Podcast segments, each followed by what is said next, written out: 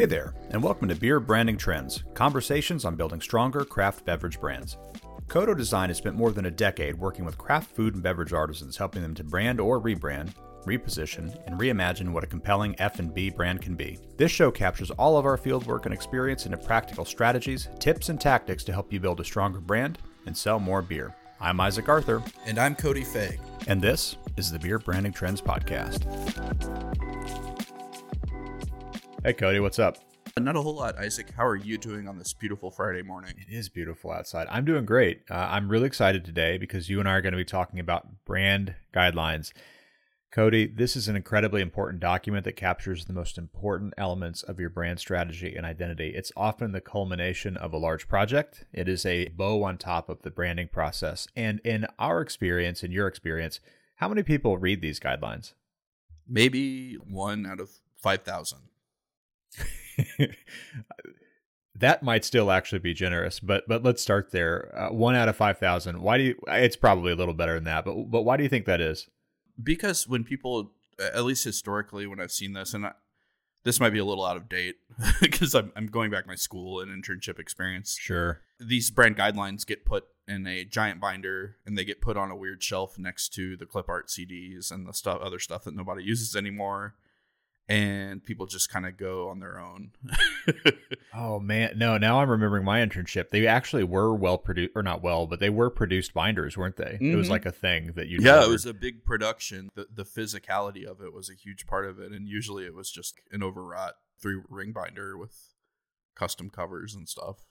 Kind of a waste. Do you speaking of, do you remember the brand guidelines I posted on Slack a while back? It was for a regional brewery rebrand that we're actually kind of wrapping up. I mean, we ended up working with them. It's almost done now, but specifically the guidelines I'm talking about were from their last refresh, which was like 8 or 9 years ago. Do you remember how many pages that document was? I remember thinking of the Pepsi rebrand document, which maybe that's that's the thing that everybody should just press pause on the podcast, delete delete our podcast, and go on Google and type in Pepsi rebrand document because that is a doozy. So I, I remembered that this brewery's brand guidelines reminded me of that ridiculous Pepsi document. So I, I it's like you know, it's a couple hundred pages, I think. 227 pages. wow. do you, yeah, do you know how much meaningless bullshit you can and they did squeeze into a 227 page PDF? It's an art form. Maybe Uh, it, it would be okay if there were useful or was useful information in that document, but but in reading it, it, it we just got the sense that it was padded out because I don't know, there, it was a high price tag or something. It, it was bizarrely un, unusable. And to draw a stark contrast here, how long are how long are our brand guidelines? Uh, what do they tend to clock in at? Gosh, I'm trying to decide when to cut off client work. Uh, let's say 10, 10, usually around a dozen pages. So we'll, we'll give a range of 8 or 10 to 15 pages, depending on the project and the needs and the context. That's it. That's all it's got to be. All killer, no filler. And I guess before we go any further, it'd probably be a good time to actually define what this is. So, Cody, what are brand guidelines for our lovely listeners? Oh, yeah, we could have done that at the top, probably. yeah. People are like five minutes in and they're just clocking out of this. So, yeah, at a really high level, brand guidelines are a document that define how your brand and identity should be represented. Mhm. Two or three major things in general are captured in this document. You might hear people, the first is really kind of the utilitarian. You might hear people call it a style guide. This is just literally specifications for things like when and why to use certain different logo file formats, what typography, you know, what fonts are at play, and, and what weights are supposed to be used when. Color palettes, including both Pantone matching system, CMYK, stuff for web, screen, and all of that. This, this is kind of where the don't do this to the logo section lives. So if you see like a logo that's stretched out like taffy and don't do, don't do this, don't you dare do this, that's usually in this section as well. Then we like to include things like merch or package design. I don't know, for lack of a better term, rules or just examples. I think it's a lot more helpful to other designers to see the stuff in, in context and at play. So, notes about brand architecture, when and where to do certain things, packaging templates or hierarchy stuff. Like how prominent is the brewery name, how prominent is the style, the beer name on packaging, just to give an example. And then, yeah, usually rounded out with examples of usage. Again, things like glassware, packaging, social media post examples. I mean, the, the list goes on. It just kind of depends on what the project is calling for and kind of what clients need. Kind of the other piece there, and maybe more important, depending on what you're looking for from a brand guidelines document. But we like to include an outline of the key messaging pillars. So that is, if we've gone through brand strategy with you, we've come out of the other side of that with some pretty compelling, um, I'd say copy, but we, we want to show how it ties in with the look and feel as well. So really just something for someone to refer back to and kind of get some creative juice and understand the positioning of the brand, where it's trying to go, and kind of what the tone of voice is. So things like brand essence, messaging, how the brand architecture breaks out if you've got a lot of different brands you're managing or sub brands or however that may be.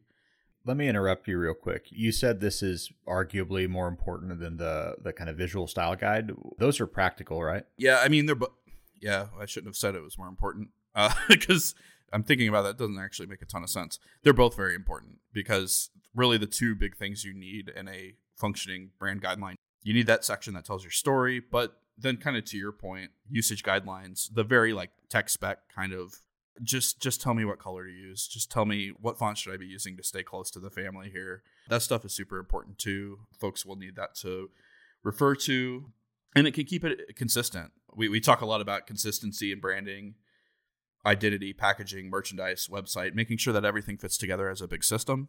Really important. Um, making sure that all those touch points look and feel the same and credibly feel like they're from the same company, even if you have different people working on them. That's where this becomes really important as a practical tool. But then I think that's where that, that second part I mentioned earlier, where we're talking more about the strategy and the brand positioning. I think if any other designer or architect or someone who's writing copy for you or all the different creative fields that can step into a project with you depending on what you're working on it's really important for them to know what is the personality of this company? To have an example of kind of like if we breathe life into this how do i get into the mind space of this? And so that's why that sort of positioning and brand essence stuff is really important up front. Ultimately it's like what kind of fans are you cultivating? How are you talking to them? And, and how do they know that you're you're the right person for what they need and what they want yeah, I think where this really shines is when the brewery starts to work with other external partners, whether that's a PR group or a social media agency or something like that. Mm, we kind of glossed over it earlier, but you will probably have dozens of opportunities where you need to reference a particular logo or give, you know, a shirt vendor a specific Pantone or color or typeface or something like that. This doc makes that process really easy. Yeah, our thinking about that is, you know, we're handing you all these files with all these nested, confusing folders. And we want to basically give our clients a cheat sheet to go and look and say, okay, here's all the logo builds I have kind of laid out on these two or three PDF pages I can scroll through.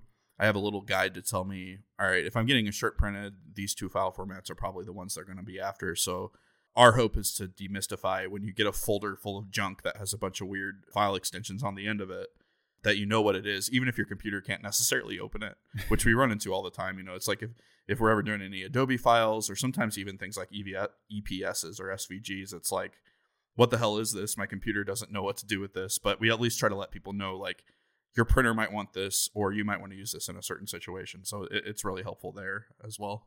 Yeah, you you may not know that you need it, but you do need it, and you should own your brand uh, once we're done here. There there should be no like you should completely have the keys to run everything when we're done. So that's part of this process. Yeah, like what I go back to is a question of efficiency. Do you really want to be emailing my harebrained ass every single time you need to get a t-shirt printed? Probably not. And if you have that stuff on file and you have a guide that kind of walks you through that, it's you're not waiting on us. You know, I want to go back to the messaging part. Uh, another big benefit of that, specifically the messaging and strategy side of the brand guidelines, is the ability to use that as an onboarding tool. We've had a few folks do this, obviously, but we've had a, we've had a few clients actually want us to build out that portion a little bit more for that reason. Uh, tell me a little bit about that. The big thing here is giving people an easy to grasp overview of things like origin story, brand voice, brand values. I think I've seen a lot of brand guideline documents kind of belabor these points, and it, it almost makes it hard to tell what you're supposed to come out of it with because there's so much stuff. So we like to keep them short and sweet, clear, straight to the point, and, and to set people up with a good idea of what this brand sprung to life and became a weird golem of a person, what would they be like? How would they talk to fans? How would they handle different situations? So they can live in and often do live in an onboarding packet. I think they they give you a really good start for if you're hiring on new employees and you want to give an idea of what it's like to work here and kind of the personality that the company's going for and all that. It's not that this type of document is expressly built to do that, but I think it gives you the good roots to at least start that conversation, and, and you could probably use it as, as the genesis of an employee onboarding package, for example. We want it to be concise, and that's the that's the point of when we're putting them together. Is we we just want this to be quick so that you're not taking up a bunch of time to get into the mindset of of working on on the the actual work. Yeah, if I can go back a bit, setting aside all the obvious padding, we have seen some blended documents that are kind of part brand guidelines, part employee handbook. Those can easily be upwards of 100 pages or more, again, hopefully without filler. I'm not sure you and I have ever actually talked about this. We've never built something like that for a client specifically. Just what do you think about that idea? You know, I, am actually not sure. I, am curious to hear what you have to say because I've never really thought about those two things together before, even though it actually does make a lot of sense when you present it like that. Yeah. I, I think an employee handbook can and should have some of the same info as the brand guidelines, but on their own, brand guidelines are a specific tool to help you maintain consistency through your visual identity and branding. So, if for no other reason than people might more readily reference them when creating new packaging or pieces of communication, they should be kept separate, I think. I don't think it's bad to combine them necessarily, but they are different tools fundamentally eh, at the end of the day. What, what do you, you agree, disagree? Yeah, I think I'm just going to do the easy thing and sort of touch on what I said, fall back on what I said earlier, which is I think a brand guideline is a really good starting point for thinking about what types of sort of soft or qualitative stuff that you're including in your employee onboarding I think it can help you start thinking about that in really practical ways. But at the end of the day, they're two different tools and they're designed to accomplish different things. I just thought of another example of why the messaging and story component is so important. Last year, we were hired by a brewery that had a very well done identity, but we were doing some packaging work for them. We never, but they had never received guidelines through wh- whoever had worked with them initially to build that identity. And so this was part of a larger packaging refresh project we were helping them with, but we were not touching their identity. And they explicitly wanted to go through our brand strategy process so we could spell out their essence and values and core communication pillars. It was an interesting ask uh, when you kind of step back and look at it all. So we won't say who that is, obviously, but the, the project is about wrapped. And I got the sense that they would have hired us just for the strategy and guidelines project, even if they didn't need to revamp their packaging. It, seemed to be such a such a commonly requested thing internally with their communications team. Yeah, I mean, I guess that was something they had been asking about for a while, and everyone just always kind of shrugged and said, "Well, we don't have it." So, so it's the kind of thing that you really miss if you don't have it. But then sometimes if you do have it, I don't know, it can it can get it can grow underutilized as well. I'm going to give you the final word here, but before I do, have we talked about how well done brand guidelines are another way to protect your investment? I feel like that's been kind of a common uh, theme or a through line of several episodes we've done now. Yeah, I mean, I, I kind of alluded to that just now, and and we might have mentioned it uh, like on earlier episodes, kind of in passing. But yeah, like provided that people read it and follow it. Brand guidelines are a great way to keep your brand and messaging consistent, thus protecting your investment. It amazes me. It amazes me. You spend thousands of dollars on this work and then throw up a, a pink social media post with Jokerman font and a picture of like a, a weird green dog and stuff that just has nothing to do with what your company is supposed to be about. Your postmodern social media strategy. Yeah, it, and it's like, come on, it's like if you're spending this money, make sure you see it through to the end. That doesn't mean every post or every piece of merchandise or every single thing you ever do has to fall in lockstep with the brand guidelines. I don't mean that at all, but at least try to apply this stuff and take advantage of what it can do for you. You know, the more consistent you are, it's a multiplying effect. The more power you have in the market, the more people are going to see you, remember you, and give you a shot and stick with you.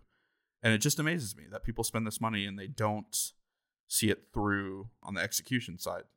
So you said I get the final word. Is that it? or, is it, or are we going to keep going? Uh, I mean, can you top what you just said? That was a pretty good ending. Uh, don't stretch your logo, folks. That was way better. Cody, you've done it again.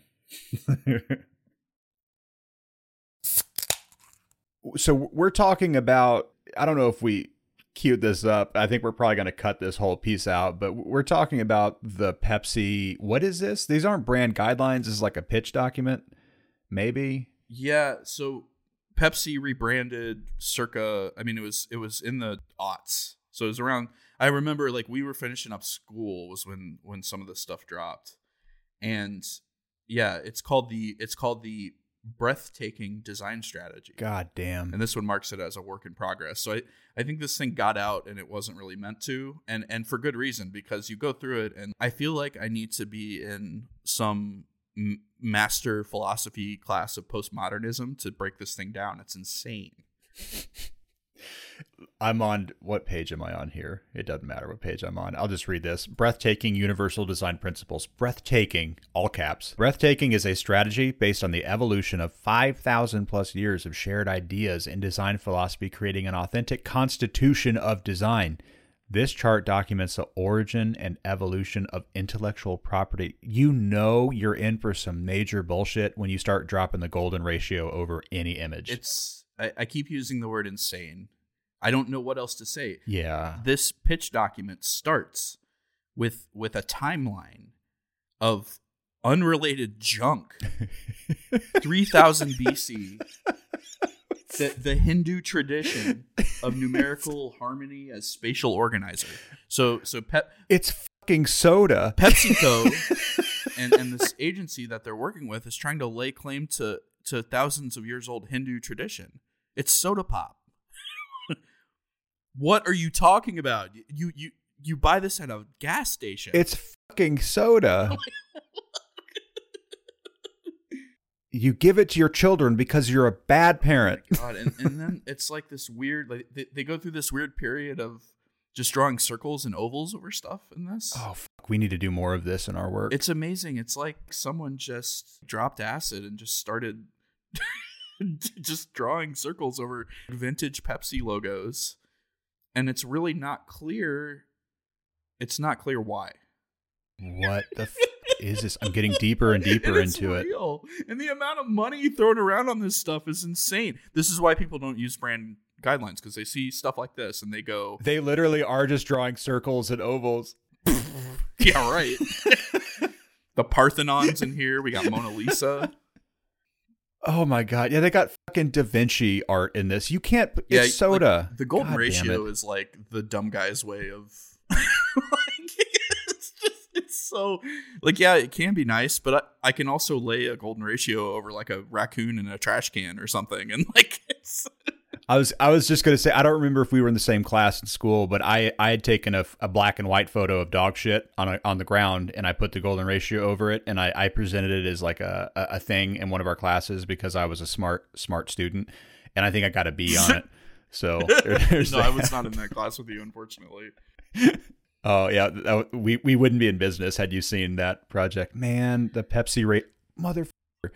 The golden ratio, it starts with a square. The Pepsi ratio, it starts with a circle. Cody, yeah this is amazing. I, I hope this firm got paid ten million dollars for this document. yeah like This- it, it's almost it, it- reminds me of like Andy Kaufman or just it's just like this high level performance art you're talking about the relativity of space and time in your soda pop document yeah, and your and your fucking soda PDF.